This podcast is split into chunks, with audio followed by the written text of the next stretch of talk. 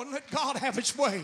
It's time to say, God, you're the liberator. You're the powerful God. You're the King of kings and the Lord of lords. You're everything that we need. I want to dance before you, God. I don't know how. I don't know how, but I want to do it anyhow. I don't know how. I've seen folks just stand there and pat one foot. I've seen people that couldn't move at all have their cane in their hand. And when the Spirit of God gets moving, they start tapping that old cane. Why? Because they feel like they got to do something for God. Glorify God.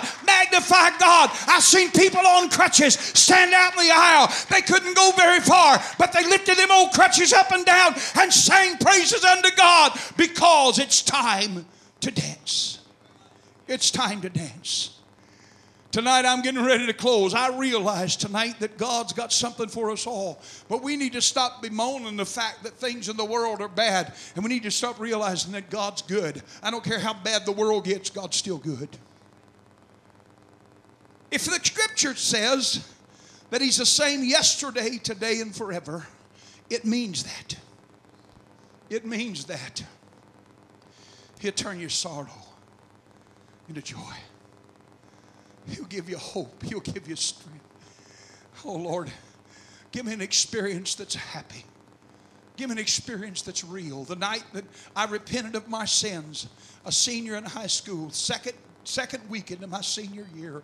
And I went to that altar, I went to that revival to sneak his son out, the preacher's son out to take him to the drive in. He said, I can't go. I can't go. Why don't you just come to church with me tonight? I said, Man, I got mama's car. I got to take, I, I can't do it. He said, I'll take you home and, and, and bring you back to church because I can't go. I thought, Oh, well, it'll be just waste a little time. I'll just do it anyhow. He took me home. I left mama's car. We climbed back in his car, went back over to church that night, and I sit there on that back row bemoaning the fact that I wasn't going to the drive-in, bemoaning the fact I didn't have a date that night, bemoaning the fact things wasn't right. But God began to get a hold of my heart, and God began to talk to me through the Word, and I began to realize, hey, there's more in life than a drive-in. There's more in life than a hot date. There's more in life than things. And I went to an old-fashioned altar, and God filled me with the Holy Ghost. That's been 40 some years ago, and I'm still dancing today because it's time.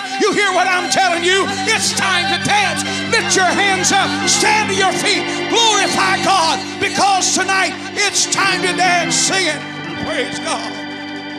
When I think of goodness and what He's done for me, when I think of His goodness and how He set me free, I want to shout, shout, shout, shout, shout. Oh.